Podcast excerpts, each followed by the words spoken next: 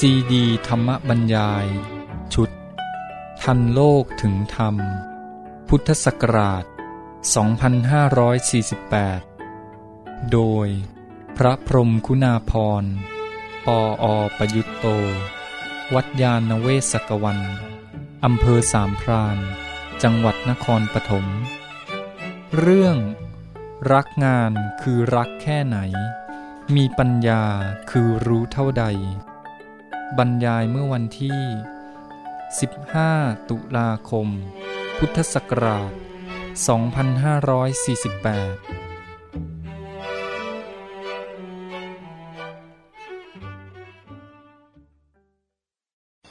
อ้าวแล้วครับมีอะไรสงสัยไหมครับ อยากจะกราบเรียนถามพระเดชพระคุณนะครับ เรื่องเกี่ยวกับอิทธิบาทสี่ครับ ที่เป็นตัวที่ทำให้สำเร็จรุ่ร่วงในการทำงานต่างๆ ก็คืออิทธิบาทสีเนี่ยเริ่มต้นที่ฉันทะเลยครับในการที่เราจะทำงานใด ๆ ก็คือให้เริ่มที่มีความพอใจ คราวนี้เวลาที่ปฏิบัติจริง ๆ ไปแล้วเนี่ย คืออย่างเช่นผมเนี่ยก็ยังมีกิเลสหนาอยู่ เวลาที่ทำอะไรไปแล้วเนี่ย ฉันทะมันก็คอยจะลดลงไปเสมอ แล้วก็มันจะมีความเบื่อเข้ามาในการงานนั้นก็ตาม ถึงตอนแรกฉันทะจะมาเต็มเปี่ยมก็ตาม แต่พอได้ลงมือทำไปแล้วสักพักหนึ่งก็จะมีเรียกว่าตัณหาหรือว่า ความอยากจะให้สำเร็จเร็วๆ หรือว่าผ่านไปสักพักหนึ่งมันก็อาจจะฝ่อลงเบื่อลงอะไรพวกนี้ครับ มีวิธีไหนไหมฮะ ที่จะช่วยเสริมฉันทะให้คงอยู่ตลอดไป หรือว่าเป็นตัวอะไรที่นำมาก่อนก่อนจะเข้าอิทธิบาทสีเหมือนเป็นบุพนิมิตแห่งอิทธิบาทสีมันก็มีหลายแง่ใช่ว่ามันต้องมีตัวมาเสริมกัน ตัวเสริมก็อยู่ในชุดอิทธิบาทนั่นเองอย่างหนึ่งนะ ก็มันชุดของมันมีอยู่แล้วในฉันทาวิริยะจิตตะวิมังสา เราเริ่มที่ตัวใดตัวหนึ่งก่อน โดยเฉพาะฉันทะเนี่ยมักจะเป็นตัวเริ่มโดยทั่วๆไป แต่ไม่แน่เสมอไปบางคนเริ่มที่วิริยะ แต่ยังไงก็ตามเมื่อเริ่มที่ตัวไหนก็ตามแล้วนะให้มันมาเสริมกันซะถ้ามันมาเสริมกันได้แล้วก็ทีนี้มันก็ไปได้ดี ฉันทะมันรักใคร่พอใจชอบ เห็นคุณค่าเห็นประโยชน์ อยากจะทำเนั่นนะนี่ฉันทะ ซึ่งโดยทั่วไปแล้วก็มันจะไปสัมพันธ์กับเรื่องปัญญา ที่ว่าเห็นคุณค่าเห็นประโยชน์ หรือถ้าไม่ถึงกับมีปัญญาแท้ชัดออกมาก็คือมันตรงกับความพอใจ แต่ตามปกติต้องถือว่ามีปัญญาอยู่บ้าง เห็นว่ามันดีมันงามมันเป็นประโยชน์ ก็เกิดความพอใจอยากจะทำ เออสิ่งนี้นี่มันดีนี่มันน่าทำถ้าทำให้สำเร็จแล้วมันจะเกิดประโยชน์ อย่างเงี้ยฉันทะก็เกิด ฉันทะก็จะไปสัมพันธ์กับการมองเห็นคุณค่าประโยชน์ เห็นความดีงามอะไรบางอย่างทีนี้วิริยะวิริยะนี่เป็นฝ่ายเรี่ยวแรงกำลัง มาจากคำว่าวีระนั่นเอง วิริยะเนี่ยต้นศัพท์มันวีระที่แปลว่า แกล้วกล้าเนี่ยวีรชน วีรบุรุษเลยเนี่ย ตัวนี้แหละ ตัวศัพท์เดิมของเขาวีระ วิริยะหรือวีริยะ ภาษาบาลีได้ทั้งสองอย่าง ก็แปลว่าความเป็นผู้แกล้วกล้าแกล้วกล้าก็หมายความว่ามีกำลังแล้ว จะบุกจะเดินหน้าลักษณะของวิริยะก็คือ มุ่งไปข้างหน้า อันนี้ก็ต้องมีกำลังการที่จะมุ่งไปข้างหน้า ก็เกิดกำลังขึ้นมาว่า อันนี้ มันเป็นสิ่งที่เราจะต้องทำให้สำเร็จ ท้าทายเหมือนกันเธอใช้ภาษาไทย ถ้าใครมองเห็นอะไรแล้วมันท้าทายให้ทำให้สำเร็จ อย่างนี้เรียกว่ามีลักษณะของคนมีวิริยะ ลักษณะของคนมีวิริยะจะเป็นอย่างนั้น แล้วก็เรามาดูให้เหมาะกับนิสัยคน นิสัยคนไม่เหมือนกัน คือคนทั่วไปเลยมาก มันก็เป็นธรรมดาตั้งเริ่มด้วยฉันทะ คือมีความรักความพอใจชอบสิ่งนั้น เห็นคุณค่าความดีอะไรสักอย่างหนึ่งก็เกิดฉันทะ แต่บางคนเนี่ยมันไปเด่นที่นิสัยเนี่ย นิสัยวิริยะ คือชอบอะไรที่ท้าทายเมื่องั้นแกก็เรื่อยๆ ฉันทะมันเบาจนกระทั่งไม่มีอะไรเลย ไม่เคยได้ผล แต่ว่าถ้ามีอะไรให้เกิดความรู้สึกก็ท้าทาย เอาพวกนี้ต้องปลุกใจให้เห็นว่าสิ่งนี้ท้าทาย แล้วจะเกิดกำลังใจจะสู้จะทำให้สำเร็จนะนี่เรียกว่าให้ตรงนิสัยกัน ก็ปลุกวิริยะขึ้นคนพวกนี้ ใช้วิริยะเป็นจุดเริ่มได้อ้าวทีนี้เราต้องดูนิสัยด้วยบางทีเราเป็นคนที่ว่าฉันทะเนี่ยไม่ค่อยแรง ต้องเป็นคนเจอแบบวิริยะ เจอสิ่งท้าทายแล้วเอา อย่างนี้แล้วก็ไอ้ตัวฉันทะมันจะมาเสริม โดยวิริยะเป็นตัวหลัก แล้วคนแบบนี้บางทีเนี่ยถ้ายังไม่สำเร็จไม่ยอมหยุด เพราะตัววิริยะมันเป็นกำลังกำลังใจแรงมาก มันก็ไม่เคยลดถอย จนกว่าจะสำเร็จ ต้องดูท่านเองด้วยท่านญาณพัทโทใช่ไหมว่า เออเราจะเหมาะกับวิริยะหรือเปล่าต้องดูตัวเองด้วย ทีนี้สามจิตตะ จิตตะนี่พวกใจฝักใฝ่ใจจดจ่อ พวกอุทิศตัวอุทิศใจ ภาษาฝรั่งเขาเรียกว่า commitment เป็นพวก commit หรือ dedicate หมายความอุทิศตัวอุทิศใจให้กับเรื่องนั้น อันนี้มันก็มาจากอันอื่นได้ด้วย แต่ว่ามันมีอันหนึ่งสำหรับคนทั่วไปเนี่ย บางคนฉันทะมันก็ไม่ค่อยมี ไม่ค่อยพอใจจะทำอะไร วิริยะกำลังใจที่จะสู้อะไร อยากจะทำให้สำเร็จ เห็นอะไรท้าทาย ก็เห็นแล้วมันก็เฉยๆไม่ท้าทายอะไร พวกนี้ต้องให้เห็นว่ามันสำคัญต่อชีวิต อาจจะเป็นเรื่องเป็นเรื่องตาย โอ้ถ้าไมทำแล้วตาย หรือบางงั้นก็มีอันตรายภัยข้างหน้า พอเห็นความสำคัญแล้วรู้ตัวไม่ทำไม่ได้ เหมือนกับความจำเป็นมาบังคับ จะเกิด จิตตะขึ้นมาเอาใจจดจ่อจดจ่อเพราะว่ามันเรื่องใหญ่นี่ เรื่องสำคัญต่อชีวิต คือเรื่องสำคัญเรื่องจำเป็น ผมเคยยกตัวอย่างบ่อยๆเช่นกู้ระเบิดเนี่ยไอ้กู้ระเบิดนี่เรื่องเป็นเรื่องตายใช่ไหมเพราะฉะนั้นแกต้องระวังเอาใจใส่ตั้งใจทำอย่างดีเลยใช่ไหมนี่นี่พวกจิตตะมาแล้วเนี่ยจิตตะก็แบบเนี้ยโอ้โหใจไม่ไปไหนแล้ว ตั้งใจเต็มที่เลย อันนี้ก็ข้อจิตตะตัวอย่าง แล้วพวกอีกพวกพวกวิมังสา พวกวิมังสานี่คือพวกที่ชอบทดลอง อยากรู้อยากเห็น อยากจะทดลองว่าถ้าอันนี้ถ้าเติมอันนี้ลงไปมันจะเป็นยังไงนะ ถ้าอันซีอันนี้ออก ถ้าลองอย่างงู้นอย่างนี้อะไรมันจะเป็นยังไง พวกนี้นิสัยวิมังสาคนเราเนี่ยมีนิสัยต่างกันเมื่อเราไปสอนนักเรียนนักเรียนก็มีนิสัยต่างกัน นั้นอิทธิบาทสี่เนี่ย แม้ท่านจะเรียงไว้อย่างนั้น อันนั้นคือตามปกติ คนทั่วไปก็เริ่มด้วยฉันทะ แต่ตามนิสัยคนแล้วไม่แน่ อาจจะเริ่มข้อไหนก็ได้ ก็ตามนิสัยคน จะมีลูกมีลูกน้องหรืออะไรก็แล้วหรือลูกศิษย์ก็แล้วแต่ลูกไหนก็ได้ เราก็อาจจะต้องดูว่าคนไหนมีแบบไหน แล้วก็ให้เหมาะกัน ว่าคนนี้ต้อง เอาแบบวิมังสา คนนี้เอาแบบจิตตะ คนนี้เอาแบบชันทะคนนี้เอาแบบวิริยะ ทีนี้พอปลุกอันใดขึ้นมาเป็นตัวนำแล้วก็ให้ตัวอื่นตามมาช่วยมาเสริมเหมือนอย่างคนมีวิริยะเนี่ยก็ตั้งหน้าตั้งตาจะทำให้สำเร็จ เพราะมันเห็นมันท้าทายใช่ไหมแต่ทีนี้เราก็มาเสริมให้เขาเห็นคุณค่าผลประโยชน์อะไรต่าง ๆ ให้มีความรักความพอใจด้วยเนี่ยแล้วก็ไปหนุน แต่จิตตะมันก็มักจะตามมาง่ายอยู่แล้วคนที่เห็นสิ่งนั้นท้าทายจะต้องทำให้สำเร็จเนี่ยใจมันก็จะจดจอ่อแล้วก็ให้เขาใช้ปัญญาด้วย ไม่ใช่ทำเรื่อยเปื่อยเอาแต่แรงกายเอาแต่แรงใจอย่างเดียวไม่พอต้องใช้ปัญญาด้วยวิมังสาก็คือปัญญาเข้ามา เราก็พยายามมาให้มันครบชุดซะ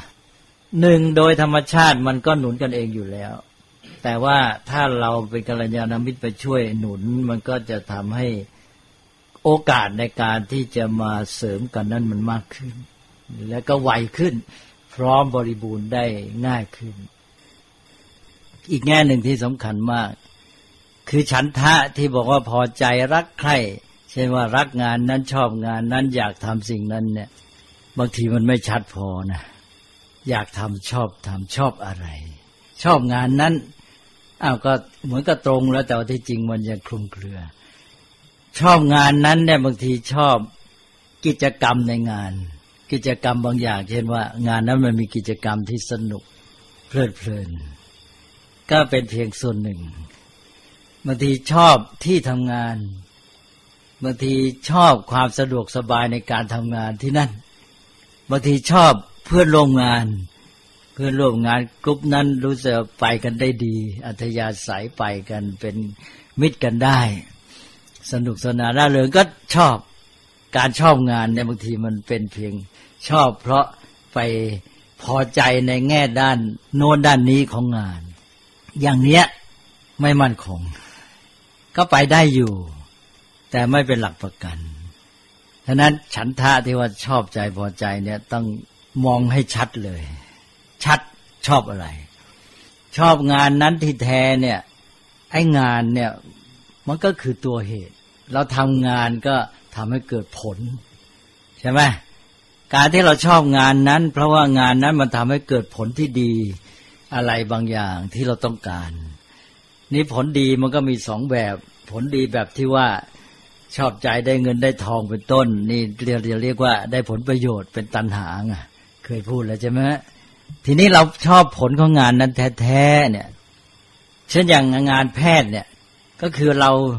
ชอบที่ว่าอยากให้คนเนี่ยหายโรคหายภัย อยากให้คนไทยมีสุขภาพดีหรืออะไรก็แล้วแต่เนี่ย คือชอบงานนั้น เพราะว่ามันมีผลที่ตรงกับใจเรา งานนั้นมันจะให้ผลที่เราต้องการ ก็คือจุดหมายนั่นเองใช่ไหมผลของตัวงานนั้น มันก็กลายเป็นจุดหมายของเรา เรารักงานนั้น เพราะงานนั้นจะทำให้เกิดผลที่เราต้องการ แล้วมันก็เป็นจุดหมายขึ้นมาพอเรารักความเข้าใจของเราเนี่ยมองที่งานนั้น โยงไปหาจุดหมายผลที่เกิดขึ้นเนี่ย ตอนเนี้ยจะชอบจริง แล้วถ้าเรารักที่ผลที่มันจะเกิดขึ้นจริง ๆ นะรักจุดหมายจริงตอนนี้แหละครับ ไม่กลัวเหน็ดกลัวเหนื่อย แต่ถ้าท่านไม่ได้รักที่ผลที่มันจะเกิดขึ้นจากงานนะ ไป รักเพราะกิจกรรมในงานนั้นมันสนุกมากที่ทำงานนั้นสะดวกสบายอะไรเกี่อะไรเงี้ย เพื่อนร่วมงานดีอะไรเงี้ยนะ ไม่มั่นคงนะพอมันเหน็ดมันเหนื่อยมันยากอะไรเพื่อนร่วมงานเปลี่ยนไปเราก็หมดแรง จริงไหม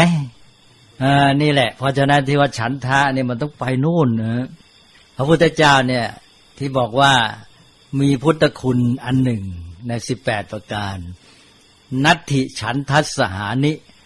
ไม่มีความเสื่อมถอยหรือลดถอยของฉันทะเลย นี่พระพุทธเจ้า เป็นพุทธธรรมอย่างหนึ่งในสิบแปดประการ พุทธธรรมมีสิบแปดประการ และในสิบแปดประการเนี่ยมีอยู่ข้อหนึ่งว่าอย่างเงี้ย นัตถิฉันทัสหานิ ไม่มีความลดถอยแห่งฉันทะ พระพุทธเจ้ามีพุทธลักษณะเนี่ยเรียกว่าพุทธธรรมข้อหนึ่งจำไว้ถ้าเราจะ ดำเนินตามพุทธปฏิปทาเราก็ต้องไม่ถอยเหมือนกันนะมีฉันทะที่ไม่ถอยเลยพระพุทธเจ้าบำเพ็ญพุทธกิจพระองค์ไม่เคยถอย มีฉันทะที่จะทำงาน ก็เพราะอะไรพระองค์ต้องการผลนี่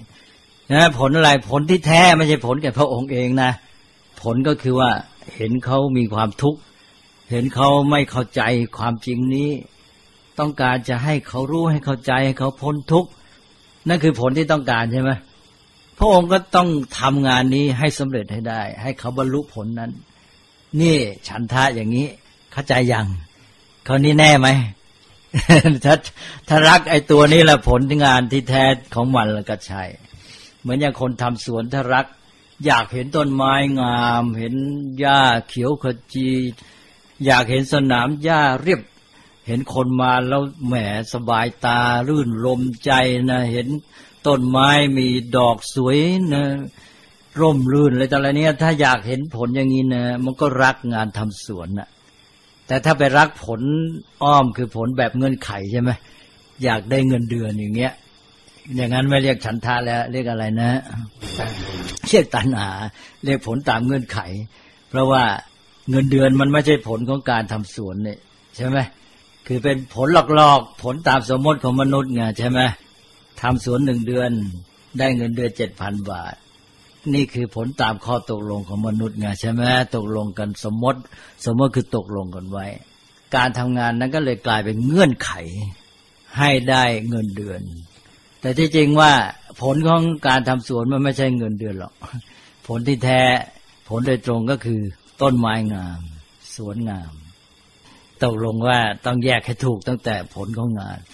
ถ้าเรารักผลของงาน นั่นก็คือทำให้ต้องรักงานไปในตัวเอง คือมันมองไปได้ข้ามไปเลยได้ซ้ำบางทีก็รักงานไม่รักงานไม่ต้องพูดแล้ว ใช่ไหมมันต้องการให้ผลที่ดีงามอันนั้นเกิดขึ้นนี่คือตัวฉันทะที่แท้ มันประกอบด้วยปัญญาเห็นคุณค่าของงานนั้น เพราะว่าอะไรมันมีคุณค่า เพราะมันจะทำให้เกิดผลที่ดี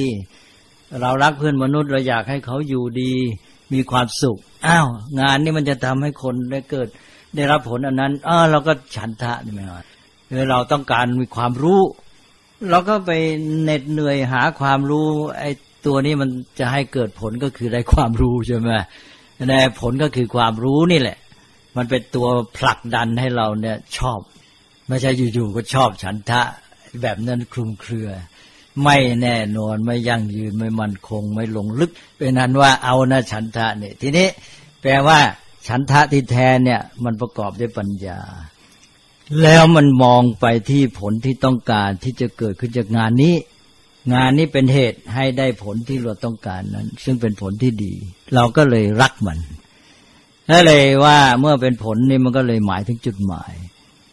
ดังนั้นเราก็จับไอ้ตัวผลเนี่ยมาไปวางเป็นจุดหมาย เพื่อจะทำให้หนักแน่นยิ่งขึ้น เรามีขั้นหนึ่งแล้วนะ พอเรารักผลงานผลที่แท้ที่งานนี้จะทำให้เกิดขึ้น ซึ่งเป็นสิ่งที่ดีงามเป็นประโยชน์ เรามีฉันทะแรงขั้นหนึ่งแล้วแต่ว่าจะให้มั่นขึ้นไปอีกก็ตั้งปณิธานเลย ตั้งปณิธานก็ตั้งใจคล้ายๆว่าเด็ดเดียว แต่เด็ดเดียวนี้อธิษฐานจิตปณิธานก็คือความตั้งเป้าหมายที่มุ่ง อย่างเข้มแข็งอะปณิธานก็คือการตั้งจิตตั้งใจต่อเป้าหมายนั้น ก็คือตั้งจุดหมายขึ้นมานะ่ะตั้งปณิธานมุ่งมั่นต่อจุดหมายนั้น ตั้งให้อันนั้นผลที่ต้องการนั้น เป็นจุดหมายของเราขึ้นมา ว่าต้องทำให้สำเร็จ อย่างนี้ก็เป็นการย้ำให้ฉันทะนี่มันมีความมั่นคงยิ่งขึ้น ก็ซ้อนกับอีกชั้นหนึ่งตั้งปณิธานเลยถ้าอันไหน เราจะทำให้สำเร็จให้ได้ตั้งปณิธาน เหมือนอย่างพระโพธิสัตว์ไงพ ระโพธิสัตว์ก็คือท่านผู้ตั้งปณิธานนี่แหละ ก็ตกลงใจแล้วเห็นคุณค่าเห็นสัตว์ทั้งหลายมีความทุกข์ เห็นโลกสังขารมันอยู่ไม่เป็นปกติมันไม่เที่ยงแท้แน่นอน ในระดับหนึ่งยังพัญญายังไม่พอหรอกพระโพธิสัตว์เนี่ยนะได้เคยเห็นท่านผู้บรรลุธรรมนะได้เคยได้ยินประวัติ อะไรเงี้ยก็โอ้มุ่งหมายว่าอย่างนั้นดี นะท่านจะมีชีวิตที่ดีจะมาช่วยสรรพสัตว์ให้พ้นทุกข์ได้ เอาบ้างเราก็ตั้งเป้าหมายนะตอนนี้ก็มองเห็นในระดับหนึ่ง พระโพธิสัตว์ในปัญญายังไม่สมบูรณ์ ก็เอาว่าพอไว้เข้าใจในระดับที่เรียกว่าสำหรับปุถุชนด้วยกันนี่ก็ยอดเยี่ยมเลิศเลยแล้วก็เลยว่าเมื่อเห็นความชัดเจนพอสมควรในระดับสติปัญญาของมนุษย์ปุถุชนแล้วเนี่ย เอาแน่แล้วก็เลยตั้งปณิธานเลย อตั้งปณิธานแล้วต่อจากนี้ก็เอาจริงเอาจังก็บำเพ็ญบารมี คือทำความดีอย่างยิ่งใหญ่อย่างที่คนธรรมดาทำแทบไม่ไหว ถ้ามันไม่มีปณิธานก็ทำไปไม่ไหว ไม่มีกำลัง พระโพธิสัตว์ก็ต้องอยู่ด้วยปณิธานเราต้องบรรลุโพธิญาณให้ได้ ถ้าไม่บรรลุไม่มีทางหยุดเหมือนกับท่านจะทำงานอะไรเนี่ยท่านก็ต้องตั้งปณิธาน แต่ว่าต้อง คิดทบทวนกับตัวเองกันนะ ว่าอันนี้มันดีจริงมันเป็นประโยชน์ อะไรต่าง ๆ เนี่ย มีความเข้าใจได้ปัญญาชัดเจน แล้วก็เราก็พอใจแล้วก็ขึ้นระดับตั้งจุดหมายเลย จิตมันก็จะมาหนุนให้เกิดกำลัง แล้วก็มุ่งหน้าเดินไปแปลว่าปณิธานได้มาช่วยอีกชั้นหนึ่งพระโพธิสัตว์ก็บำเพ็ญบารมีด้วยปณิธานจนกระทั่งบรรลุผลว่าเป็นพระพุทธเจ้า ปณิธานก็บรรลุผลก็จบพุทธเจ้าตรัสบอกว่า ตัณหาก็ต้องละ ฉันทะก็ต้องละ แต่ว่าตัณหานั้นเกิดที่ไหนก็ละซะได้เลย ไม่จำเป็นต้องเก็บไว้ แต่ฉันทะนั้นละด้วยการทำให้สำเร็จเข้าใจไหมพอเราทำสำเร็จแล้วมันก็ละตันฉันทะได้ใช่ไหมเนี่ย เราต้องการทำ เมื่อทำสำเร็จมันก็ละเองอะ มันก็จบแยกสองอย่าง ตัณหากับฉันทะ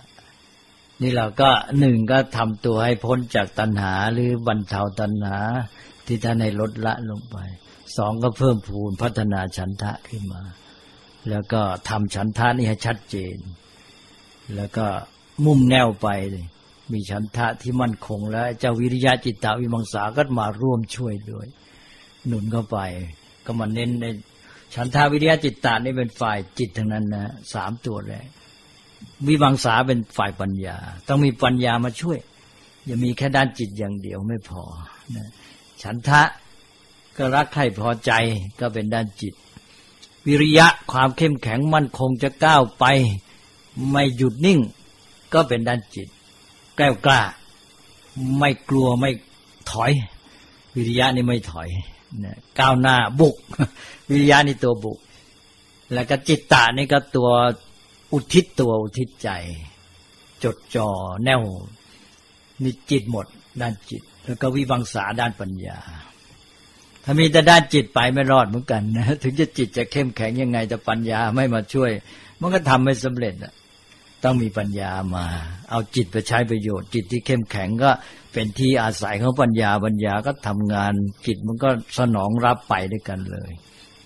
แล้วก็มีปณิธานเนี่ยมาทำให้จิตยิ่งเข้มแข็ง มันมีเป้าหมายชัดไปเลยนะมันก็มีพุ่งแล่นแนวไปนี่ถ้าใครไม่มีจุดหมายชัดเจนนี่ทำอะไรแต่อะไรมันก็จะพลาดได้ง่าย แล้วมันก็ไม่มีตัวที่มาคอยกำกับจิต อ้ปณิธานเนี่ยมันทำให้อยู่กับจิตตลอดเวลาเฮ้มันก็ตัดเรื่องไม่เข้าเรื่องเรื่องปลีกย่อย เรื่องกระทบกระทั่งอะไรตัดได้หมด ถ้าคนไปมีปณิธานเข้มแข็งนะเรื่องปลีกย่อยเล็ก ๆน้อยๆไม่เกี่ยวกับจุดหมายมันตัดหมด มันก็เลยกลายเป็นคนที่มั่นคงหนักแน่น ไม่เอาถือสาอารมณ์เรื่องเล็กๆน้อยๆเนี่ยมันไม่เข้ากับจุดหมาย ใจของตัวนี้มุ่งจุดหมายอยู่ ราะความที่ใจมุ่งจุดหมาย มันเรื่องเล็กๆน้อยๆมันก็ตัดไป ไม่กระทบ นี่คนที่ไม่มีพวกความเข้มแข็งเรื่องปฏิทานจุดหมาย อะไรพวกนี้อยู่แม้แต่ฉันทาเนี่ยมันก็รับอารมณ์เรื่อย อารมณ์เข้ามาตาหูจมูกนะมันก็มีชอบใจไม่ชอบใจกระทบหนึ่งกระทบนี่โอ้เข้ามาเก็บเป็นอารมณ์วุ่นวายนะตัวเองก็เป็นทุกข์ด้วย จิตใจก็ระสำระสายงอนเงันคลอนแคลน วุ่นวายไปหมดนะแล้วก็เกิดเรื่องได้ง่าย อันนี้คนมีปณิธานก็ไปเลยอ้าวว่าซะยาวเลย มีอะไรสงสัยไหมครับคือจะถามต่อครับ ผมก็เป็นหนึ่งในคนที่อ่านผลงานของพระเดชพระคุณหลวงพ่อแล้วก็ทึ่งในความที่ลงลึกในรายละเอียดได้ถึงเรียกว่าภาษาเดี๋ยวนี้ก็เรียกว่าถึงกึนคือ งานของพระเดชพระคุณหลวงพ่อเวลาที่เขียนออกมาแล้วเนี่ย จะมีการอ้างอิงหรือว่าการอ้างอิงอะไรที่แบบรู้สึกว่า เอ๊งานอันนี้นี่ลงลึกจริง ๆ แล้วก็ถึงจะเป็นงานที่ไม่ตรงกับทางพระพุทธศาสนา โดยตรงอาจจะเป็นทางเช่นเกี่ยวกับทางเหตุการณ์บ้านเมืองอะไรอย่างเงี้ยครับ ก็อยากจะถามพระเดชพระคุณว่ามีเคล็ดลับอะไรหรือเปล่าที่ ถึงแม้เป็นงานที่เราก็ไม่ถนัดด้วย แล้วก็ไม่ได้เกี่ยวข้องกับเราโดยตรง แต่เราก็ยัง ยังสามารถลงไปลึกได้ถึงขนาดนั้น อย่างเวลาทำงานทั่วไปเนี่ยฮะ ผมก็จะมีกัลยาณมิตรหรือว่ามีเพื่อนคอยคุยกันว่า เอ๊ะ ท่านทำถึงไหนแล้ว ผมทำถึงตรงนี้ แล้วก็สนุกกับการทำงาน เพราะว่าได้มีการแลกเปลี่ยนความคิดเห็น แต่เท่าที่ทราบมาก็คือ พระเดชพระคุณก็จะทำงานคนเดียว ใช่ไหมครับ แต่ว่าสามารถสนุกกับงานไปได้เองคนเดียวโดยที่ไม่ต้องมีมีใครมาคอยปรึกษาหรือว่าเดินเดินไปด้วยกันนะครับ ไม่ทราบว่า พระเดชพระคุณทํำยังไงครับ ที่สามารถมีกำลังใจได้ขนาดนั้นครับก็จะว่าไงดีล่ะ มันก็ไม่มีอะไรมาก อันหนึ่งนะอันหนึ่ง อันหนึ่งก็คือว่าอยากรู้ เราต้องรู้ให้ชัดด้วย คือถ้าไม่ชัดจะไม่หยุดหมายความว่าเราต้องการรู้เรื่องเนี้ยยังไม่ชัดมันไม่ยอมหยุดต้องค้นมันไป ให้มันชัดเจนให้ได้ จนกระทั่งมันไม่มีทางที่จะชัดก็ อา้าว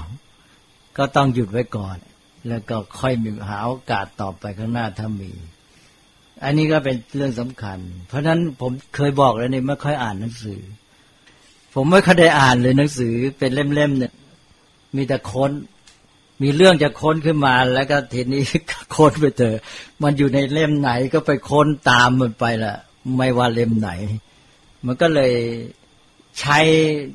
โดยที่ว่าไม่ได้อ่านแบบตามลำดับเล่มมันจะหน้าแรกไปหน้าสุดท้ายไม่จะใช้แบบนั้น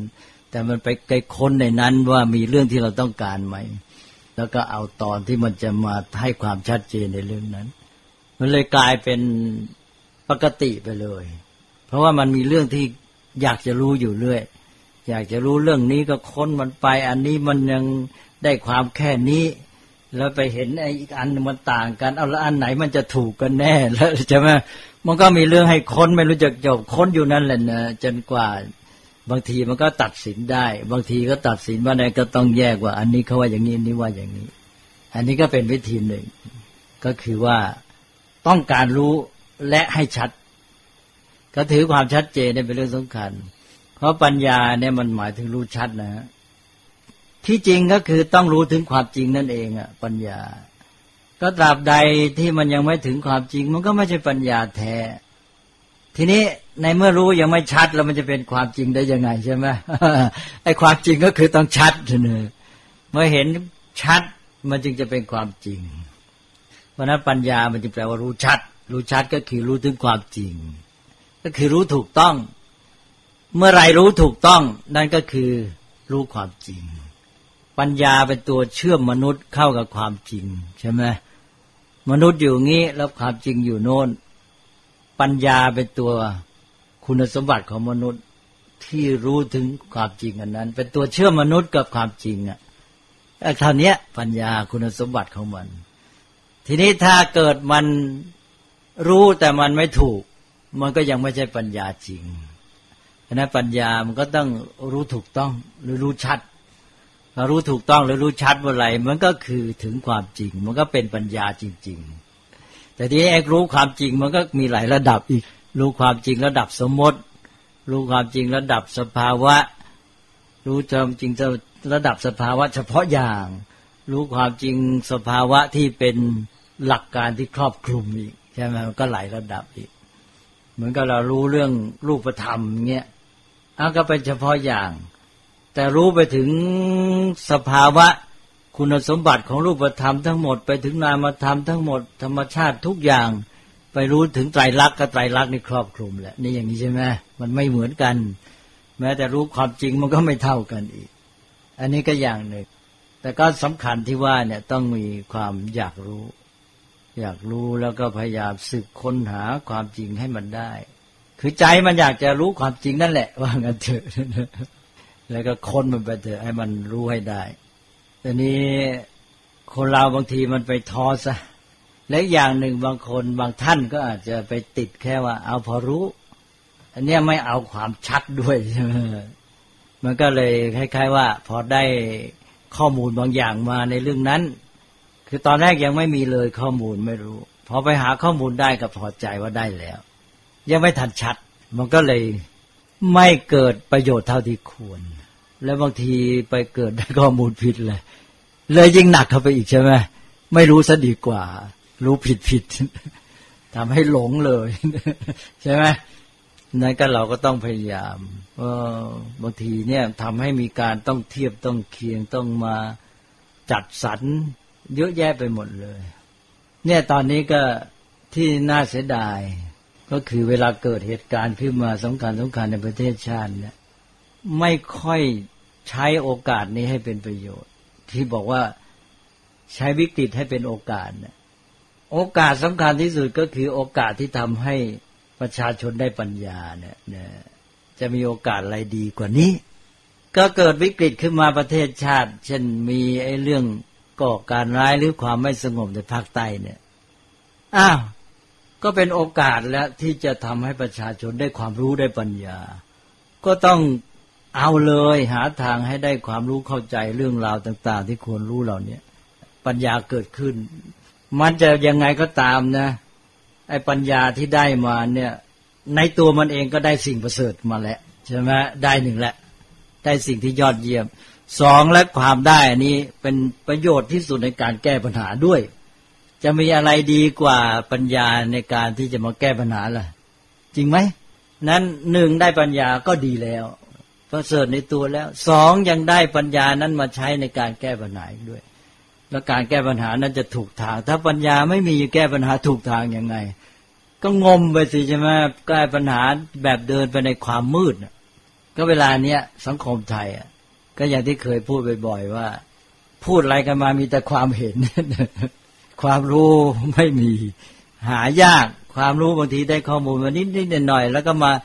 ยุ่งอยู่ไอ้ข้อมูลนิดนิดหน่อยหน่อยนะมาวิจารณ์เป็นความเห็นกันเทั้งนั้น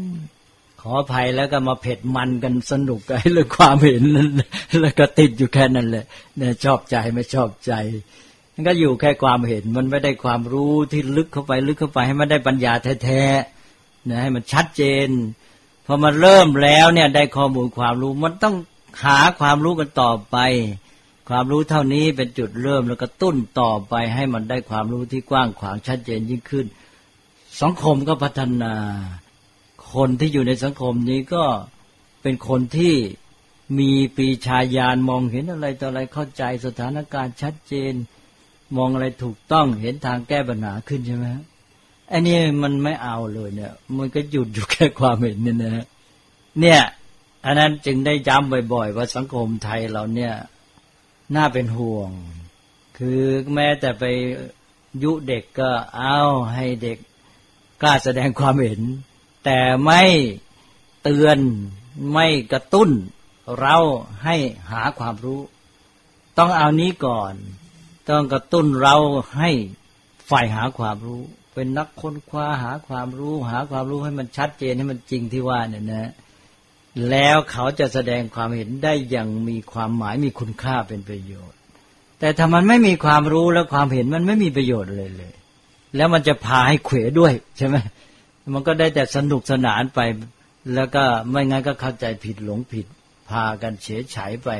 บางทีแสดงความเห็นเก่งแบบสนุกสนานอะไรจะอะไรพาคนอื่นหลงผิดไปด้วยอีก เพราะมันไม่ตั้งอยู่บนฐานของความจริง นี่แหละ เรื่องนี้ต้องเตือนกัน คนไทยเราก็แปลว่า เวลามีการถกเถียงพิปรายก็เน้นในความเห็น แง่ความรู้นี่อ่อน และอีกอย่างหนึ่งที่น่าสังเกตก็คือว่า ก็ได้แต่วิจารณ์ว่าอย่างนั้นงี้อย่างนั้นสังคมเวลานี้นะ สังคมไทยเราเนี่ยมีความเสื่อมโทรมมีสิ่งไม่ดีไม่งามอะไรแต่อะไรปัญหา เยอะแยะไปหมด อย่างปัญหาเด็กและเยาวชนก็เยอะใช่ไหมเรื่องสารพัด ที่มันเสื่อมเรื่องเพศเรื่องอะไรเรื่องความลุ่มหลงมัวเมาเสพบริโภคทุกอย่างอ้าวเราก็มีการพูดกันก็ว่า เป็นอย่างนั้นงั้นงั้นมันไม่ดีอย่างนั้นงั้นอ้าวพูดถึงข้าราชการพูดถึงนักการเมืองรัฐบาลอ้าวก็เป็นอย่างนั้นงั้นโกงกินกันมากคอร์รัปชันอะไรก็ว่ากันไปใช่ไหม แล้วพูดถึงสภาพสังคมทั่วไปก็ไม่ดีงั้นพูดถึงพระก็โอ้พระก็แย่อย่างงั้นงั้นมีแต่เรื่องไม่ดีเยอะแยะไปหมด พูดแบบหนึ่งก็คือมาวิจารณ์กันว่ากัน หรืออย่างอ่อนก็ปรับทุกข์กัน ร้องทุกข์ปรับทุกข์ด่าว่าวิจารณ์กัน แต่อันหนึ่งไม่ค่อยพูดก็ แล้วเราจะต้องทำอะไร เนี่ยไม่ค่อยมี ถ้าจะให้เป็นการสร้างสรรค์นะเมื่อมีการพิจารณาปัญหาต่าง ๆ นอกจากไปวิจารณ์ว่าอย่างนั้นนี้แล้วเนี่ย มันต้องมาถึงตัวว่า แล้วเราจะทำอะไรกัน เนี่ยสำคัญที่สุดเลย ไม่ค่อยมีใช่ไหมมันไปอยู่แค่ว่าเขา ว่าพวกนั้นไม่ดีอย่างนั้นพวกนั้นแย่อย่างนั้นอย่างนั้นอย่างนั้น แต่ไม่มาถึงสักทีว่าเราจะทำอะไร นี่จุดอ่อนที่สุดเลย ถ้าทั้งหมดนั้นมันลงที่นี้ได้นะ มันจะมีการสร้างสรรค์ ก็จะมาลงโอ้นี่สถานการณ์มันไม่ดีมันเป็นความเสื่อมโทรมเราจะต้องมาช่วยกันแก้ปัญหา แล้วเราจะต้องทำอะไรกันบ้าง นี่คือผลเกิดขึ้นแล้วนะ มันต้องได้บทสรุปที่นี่มันงั้นมันก็ลอยอยู่ค้างอยู่นะไอ้ไม่ดีก็วิจารณ์มันก็จบไปจะมันก็ไม่ดีต่อไป ผลมันต้องมาออกที่ว่าแล้วเราจะทำอะไร การที่ว่าเราจะต้องทำอะไรเนี่ยเป็นเรื่องสำคัญ แล้วก็ไม่ใช่เฉพาะเราที่ร่วมกันทำนะถ้าพิจารณาแคบเข้ามาอีกก็แต่ละคนเลย มองในแง่พระนะสมัยปัจจุบันเนี่ยเราก็เห็นสภาพความเสื่อมโทรมไม่เฉพาะสังคมทั่วไป สถาบันพระสงฆ์เองก็เสื่อมเต็มที มองไปไหนก็ปัญหาทั่วไปหมดเลยแย่มากๆ อันนี้จะทำไง นี่เราก็ต้องมอง มองว่า เออ ในเมื่อความเสื่อมมันเป็นอย่างนี้ยก็แปลว่าจะต้องแก้ปัญหา แล้วการที่จะแก้ปัญหา เริ่มตั้งแต่การที่เราจะตั้งตัวอยู่ได้ดำรงอยู่ในความดีในสภาพแวดล้อมที่มันเสื่อมโทรมอย่างเนี้ย ต้องการความเข้มแข็งมาก แต่ก็เป็นการฝึกตนที่ยิ่งใหญ่ เอาละในสภาพแวดล้อมที่มันเสื่อมที่สุดเนี่ย เราจะเพียรพยายาม อย่างน้อยให้พระศาสนา หรือว่าให้ธรรมะ หรือให้สังคมมันดำรงอยู่ได้ ใครจะเป็นยังไงก็เอาเราช่วยได้แก้ไขได้เราก็ช่วยไป แต่ว่าช่วยใครไม่ได้เอาตัวเนี่ย พยายามทำให้ดีที่สุด เราก็ได้ฝึกตัวได้ด้วยฝึกตัวอย่างที่เรียกว่าต้องเข้มแข็งที่สุดเลย สภาพแวดล้อมไม่เอื้อ เราทวนกระแส แต่ว่าเราตั้งใจ การสำนึกในส่วนรวมแบบนี้มันจะกลับมาเสริมในการฝึกตนเอง พอนึกถูกทางนี่ยิ่งมีกำลังใจมาก ในการที่จะฝึกตนว่าเราจะต้องเอาจริงเอาจัง